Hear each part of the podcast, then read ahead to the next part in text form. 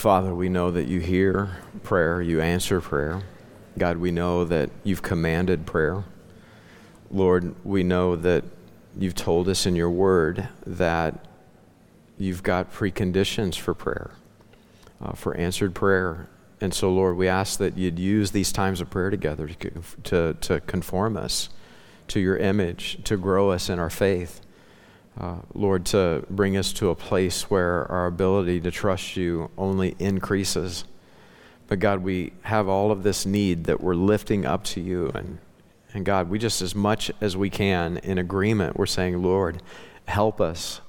Everything that you've called us to, it's beyond our power and our ability. Lord, we want to we want to matter for your kingdom.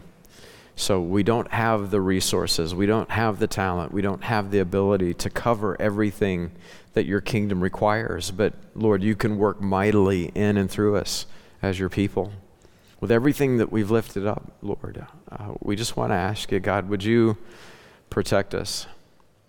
We acknowledge that we need you. So, Lord, please, would you, would you direct our paths? God, would you protect our young women from deception, evil men, evil doers? Give them eyes to see, give them ears to hear, give them, give them minds and hearts that, that discern and understand. Lord, help them to see from your perspective and, and build into our young women, uh, young women, the desire to serve you. Uh, Lord, to, to, to, to give their hearts and their life into your service. And then for our young men, Lord, protect them. God, we ask that you'd open their eyes and help them to see that, that Lord, they can, they can have a way that's right in their own eyes and it's destruction. Lord, give our young, men, our young men and women wisdom and discernment. Give them the ability to be able to see from the perspective of your word. And then, Lord, direct their paths. Lord, spare them from the, the grief of the fool. Spare them from the grief of, of hasty decisions. Uh, Lord, help them to walk in wisdom. Give them the, give them the peace that, that when they have a catch in their spirit, to just wait, to wait on you, to seek you.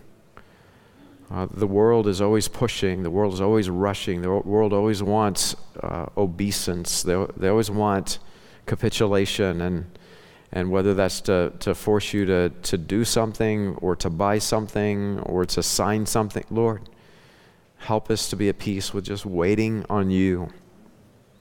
Deliver us from evil men and evil doers. Lord, direct us in the paths that will give us the ability to make the greatest impact for your kingdom. We pray in Jesus' name. Amen. Okay, if you did not get an outline on the way in, you can raise your hand right now and somebody from the connections team will hook you up. Digital copies are online. And so you can grab them at Facebook, YouTube, or our webpage, mbtkc.org. So we're in chapter 14. We're still looking at contrasts between the wise and the foolish. In this section, we're going to just see how they view the Lord. So, verse 16, we got four pages of notes. Can we cover four pages of notes in 25 minutes? I don't know if we can. I appreciate the vote of confidence. It's great. Uh, verse 16 fear versus rage. A wise man feareth and departeth from evil, but the fool rageth and is confident. So the first, right, the wise, he knows that the wages of sin is death. Romans 6:23. So he departs from evil. What he does is he runs to the cross of Calvary. He's not wise in his own eyes, Proverbs 3 7. He takes the Lord at his word, he fears, and he departs from evil. Proverbs 16:6 says the same thing, by the fear of the Lord men depart from evil. Well, how did we depart from evil?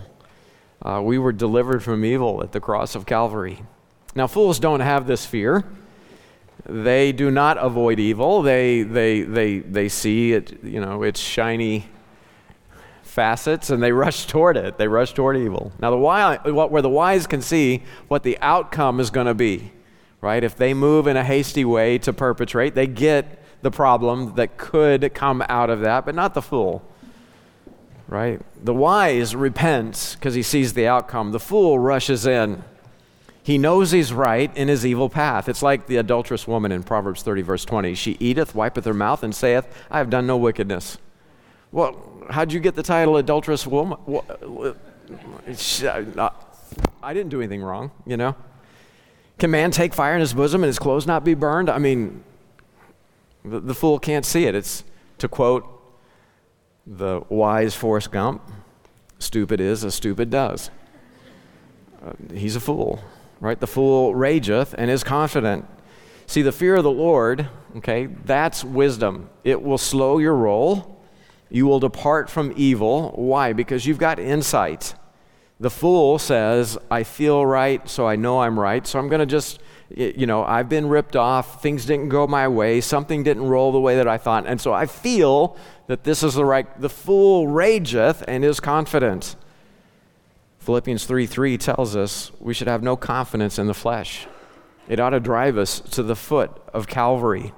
Why? Because God is our salvation. He is the way that we depart from evil. If anybody had a reason to fly into an unmitigated, massive, all powerful rage, it would be the Creator, the Lord Jesus Christ. What did He say? Father, forgive them, for they know not what they do. Verse 17 the angry and the wicked. He that is soon angry dealeth foolishly, and a man of wicked devices is hated. So, verse 17 is parallel amplification, right? The second sentence is an amplification of the first in verse 17. So, here's the comparison He that is soon angry dealeth foolishly. First, we've got a, re- a relational mess making idiot uh, that is contrasted with one who makes messes on purpose. That's the progression, by the way. You can go from a clueless, mess making idiot to becoming a monster personified. Proverbs 14:29 says, "He that is of a hasty spirit exalteth folly." So here's the danger. Okay, this is what you want to remember. You can't think properly when you're angry. When you get full of anger, you're temporarily insane and you have the ability to know that you're wrong. There's like something in the back of your mind that's like, you are out of your ever loving mind, and you will just still blow up, rage monster. Uh, you'll still engage in wrong. So just recognize, right? Anger has the ability to warp your thinking. By nature, I, I, can, I can get angry. That's who I am personally in the flesh. I actually have to be on guard against it all the time because, you know, when it's time to engage fight or flight, like that's just how I'm wired. and uh, uh well, okay, so I just got to recognize that in my flesh dwelleth no good thing. I have no confidence, therefore, in the flesh. Right? Why would I? Why would I trust in its logic and its ability to respond to difficult situations?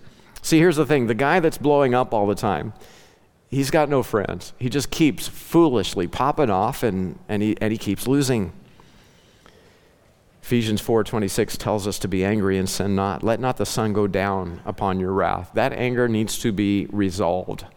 Okay? Don't be foolish. Make sure it's dealt with. Now, the second guy, he's a man of wicked devices. He's always perpetrating on people. He's hated, the Bible says. So this is worse, right? This is a man making messes on purpose, therefore, he is reviled. Why? Because he's a plotting persecutor. He is designing. He is designing ruptures in relationships. And the great example of this would be Satan himself. Paul says the church to the church, we need to be forgiving one another. Why? Well, because we know Satan's objectives. Verse 11 says, first, 2 Corinthians, I'm sorry, 2 Corinthians 2, verse 11, lest Satan should get an advantage of us, for we are not ignorant of his devices. And yet, so many of God's people act like they are ignorant of his devices, and, and Satan effectively causes division in the, in the bride of Christ. Um, this man of wicked devices, he's rejected. Uh, so, clue in if you're, perpet- if you're plotting perpetration, uh, unrepentant, you will be rejected. You see that? And again, when we're talking about loved or hated here in the Bible, we're not talking about emotional constructs. We're talking about decisions, choices. Who are we going to listen to over another? Who are we going to receive? Who are we going to reject? This guy's rejected. A man of wicked devices is rejected. Okay, verse 18, the simple versus the prudent. We're making good pro- I mean, we're making good time.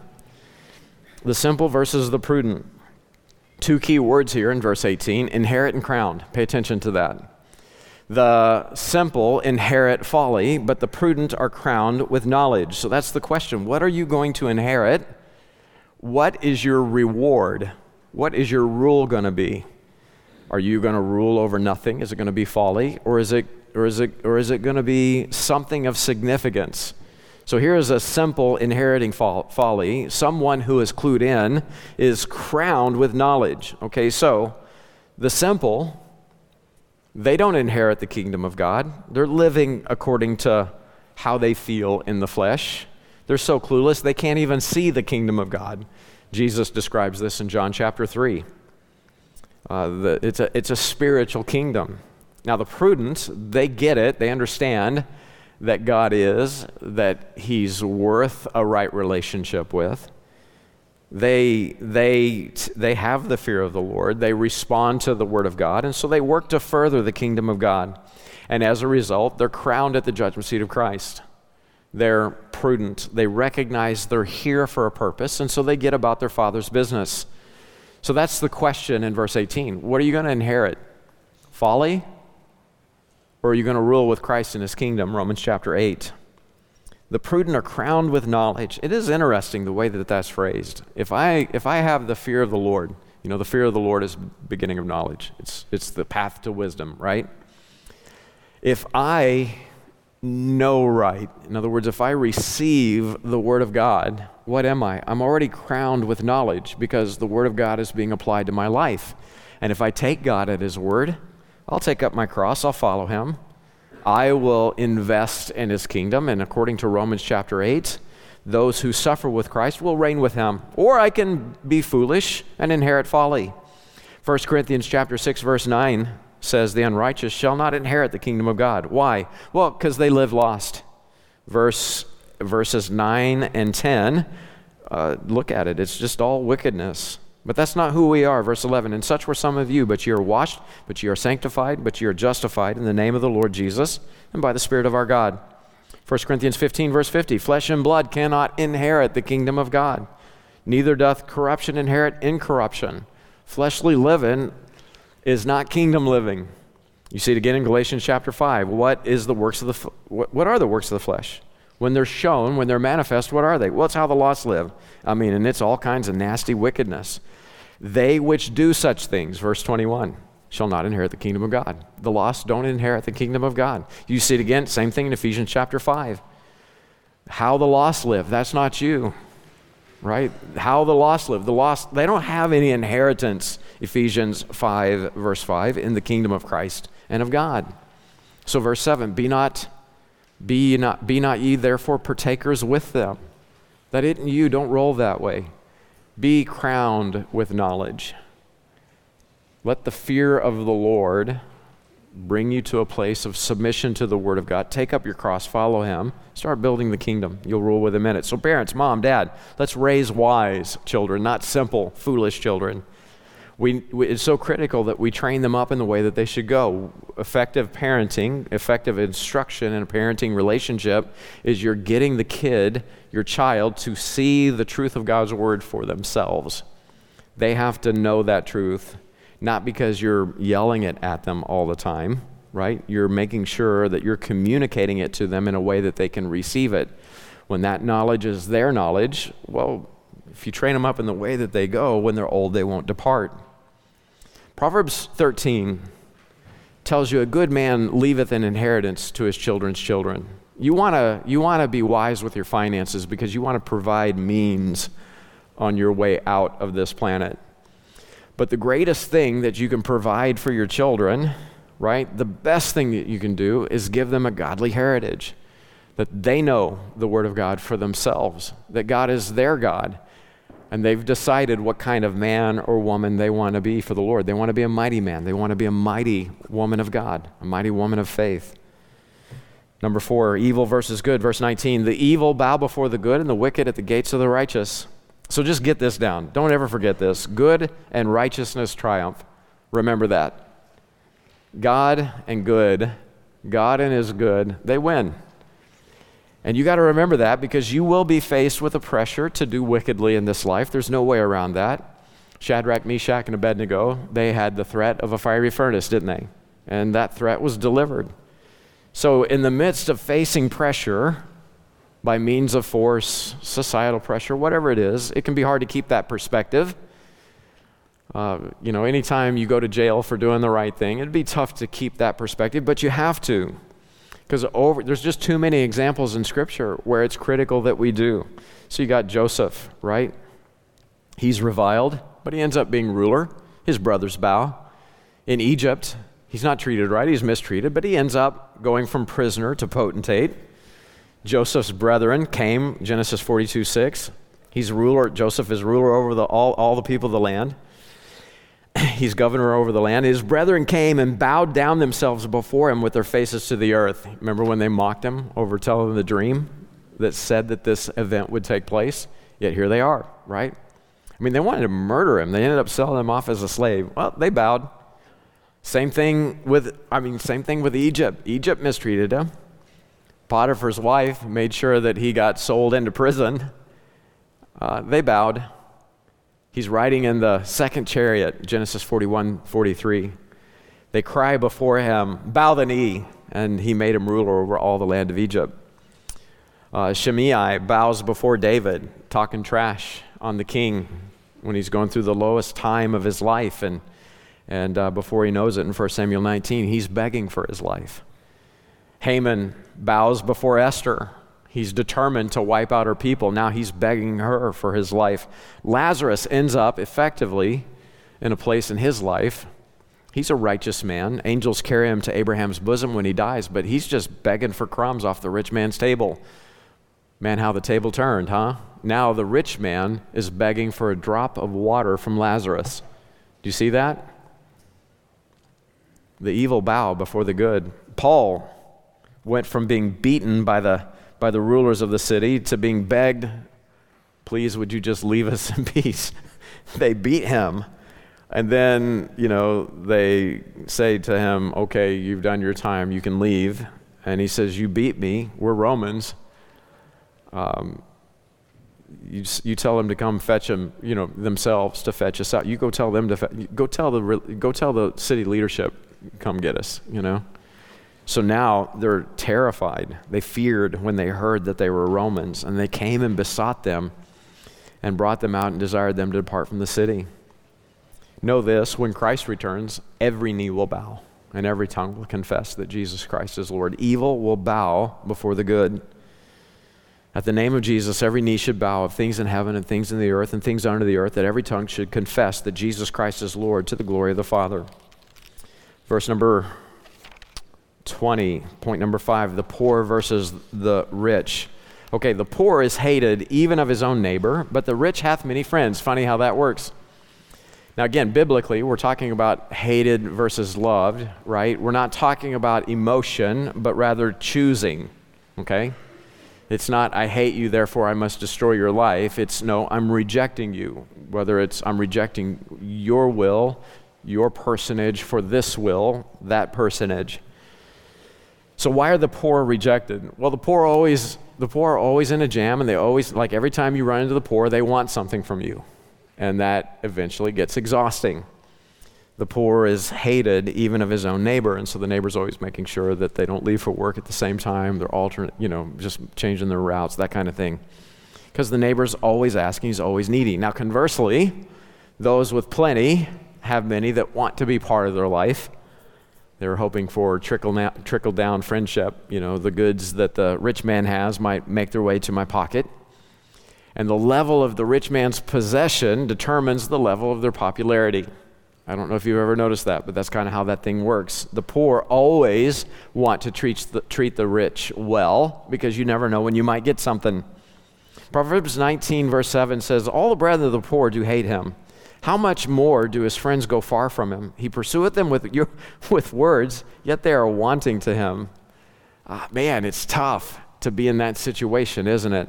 Wealth makes many friends, Proverbs 19, verse 4, but the poor is separated from his neighbor. Okay, so you can't take verse 20 without considering verse 21. These are a couplet.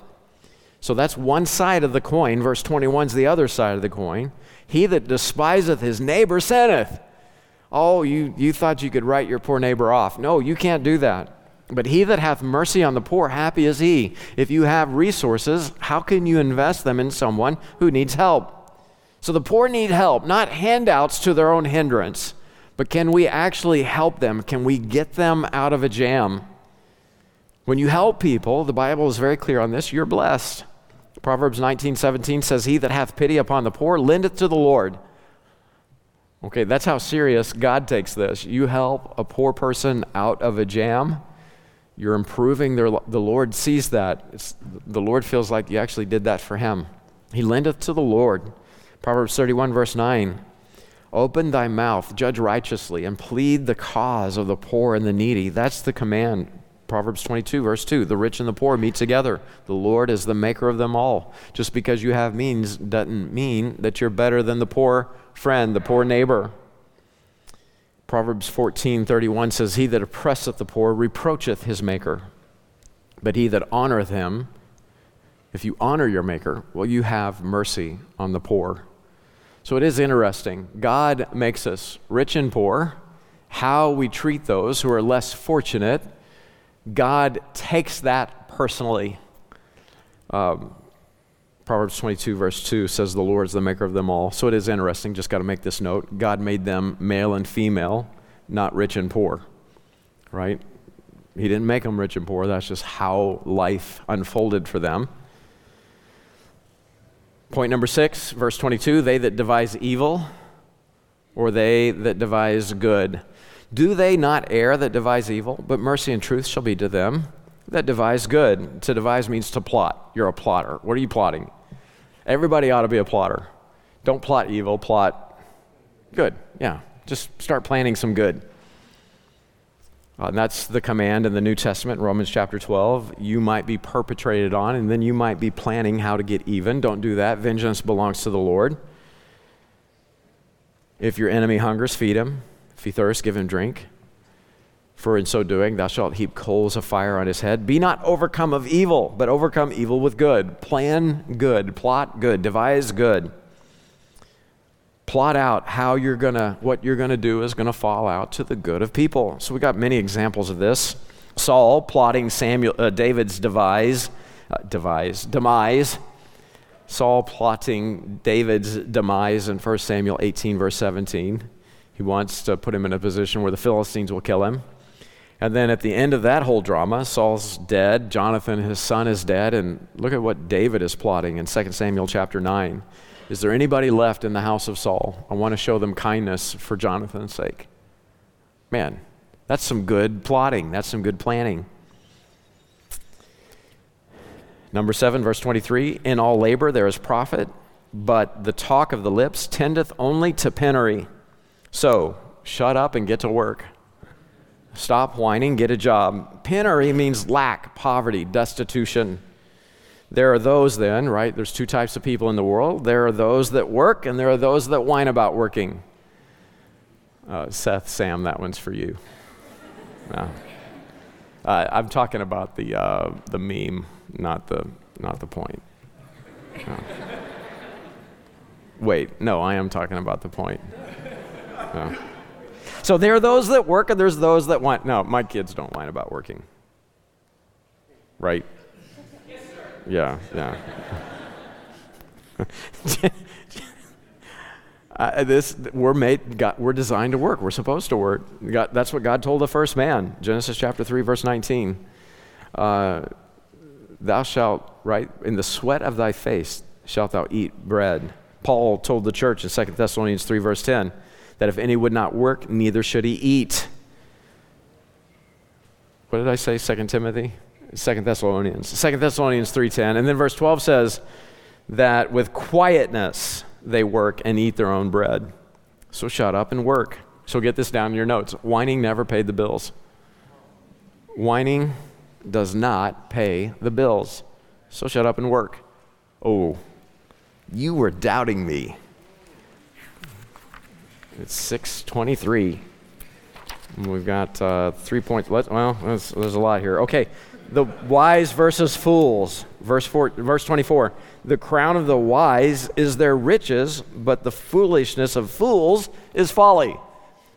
Well, that makes sense, right? The foolishness of fools is folly. The crown of the wise is their riches. So, what, what is that? Well, saving and investing is better than spending everything on whatever you want. Did you get that? Saving and investing is better than you letting your money burn a hole in your pocket and go spend it on something you wanted in the don't don't be foolish and just go invest what you have on folly. You'll lose it. We've had this cross reference before Proverbs 21, verse 20. There is treasure to be desired and oil in the dwelling of the wise. Wise people save their money over and over again. You see this in Scripture. But a foolish man spendeth it up. Good luck with that. Now,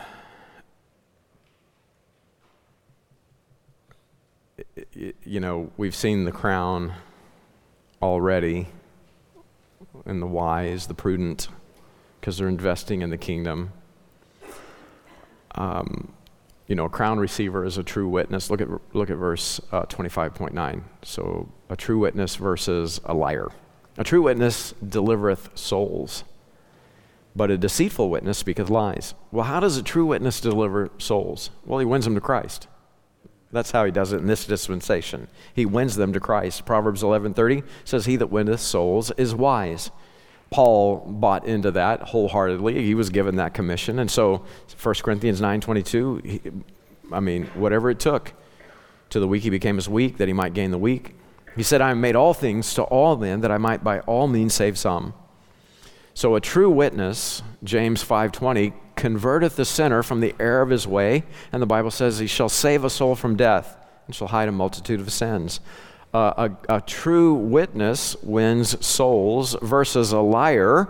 He's going to say something like, you know, all ways lead to God, all paths lead to heaven, do what's right. You know, some mumbo jumbo about doing what's right in your own eyes. The root of all lies, right, what it comes from, it's found in the person of Satan himself. And Jesus declared this in John 8 44 that he was a murderer from the beginning, abode not in the truth, because there is no truth in him. When he speaketh a lie, he speaketh, uh, he speaketh of his own, for he is a liar and the father of it. This is why when people perpetrate lies, well, Jesus said, Ye are of your father the devil, and the lust of your father ye will, he, ye will do. This is how he rolled. This is why this is why the deceitful witness speaketh lies. He's of his father the devil. And God hates it. God hates lying. There's six things that God hates. You know, seven that are an abomination to him. A false witness that speaketh lies, and he that soweth discord among the brethren. That ought to make us, I mean, that ought to make us tremble. You saying anything that would cause another brother or sister to get sideways with one another, God hates it. It's abomination to him. You speak an untruth, he hates it. Proverbs 25, 18. A man that beareth false witness against his neighbor is a maul have you ever been a maul and a sword and a sharp arrow? What is this? These are engines of destruction. It's, it's, it's destroying life. That's what lies do. Number 10, verses 26 and 27. We're going to make it refuge from death. It's the fear of the Lord. The fear of the Lord is a strong confidence, and his children shall have a place of refuge.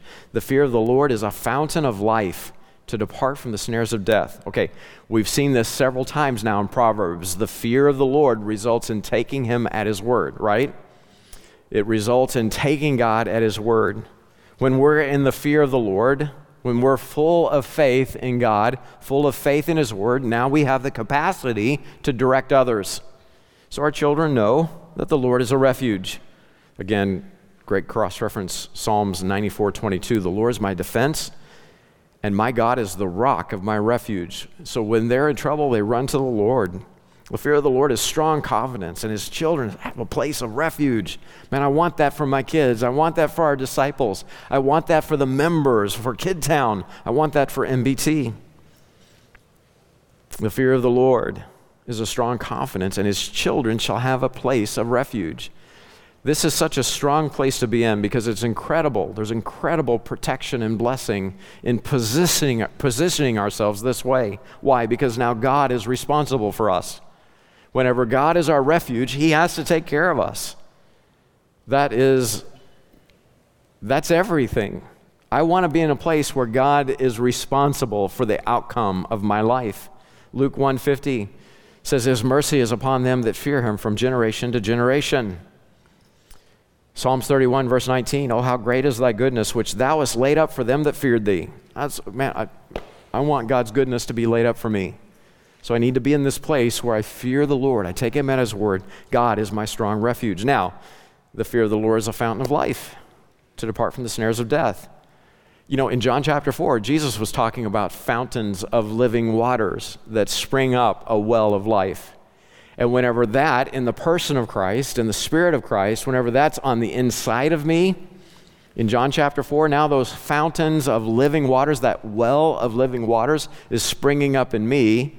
What am I delivered from? Oh, yeah, I'm delivered from the snares of death spring up a well, right? John chapter 4. That fountain's now on the inside of it. It's a part of who the believer is, and they've now departed the snares of death. Jesus said in John 4:14, 4, "But whoso drinketh of the water that I shall give him shall never thirst, but the water that I shall give him shall be in him a well of water springing up into everlasting life." So again, this comes back to, you know, this is where we started in this section, verse 16. A wise man feareth and departeth from evil, but the fool rageth and is confident. This wise man, this person who is prudent, right? They're departing evil. They're endued with knowledge, so there's a crown waiting for them. What are they doing? They're a true witness. They're delivering souls, right? They're, they're, they're, they're, they're winning souls to Christ. Uh, they're sharing what God has done in their life, the reality of God's word over their life. They are passing that on. Okay, so we've covered a lot in a little, a little space of time. Let's close in prayer. Let's everybody get a prayer partner. What's the one thing that you got from Proverbs chapter 14 that the Holy Spirit said that was for you? Okay, let's lift that up to the Lord in thanks, but then also let's ask Him for the reality of it in our life. Amen? Is everybody with me? Okay, so everybody grab a prayer partner. Let's lift up one request to the Lord based out of Proverbs 14, and then we will dismiss. I love you.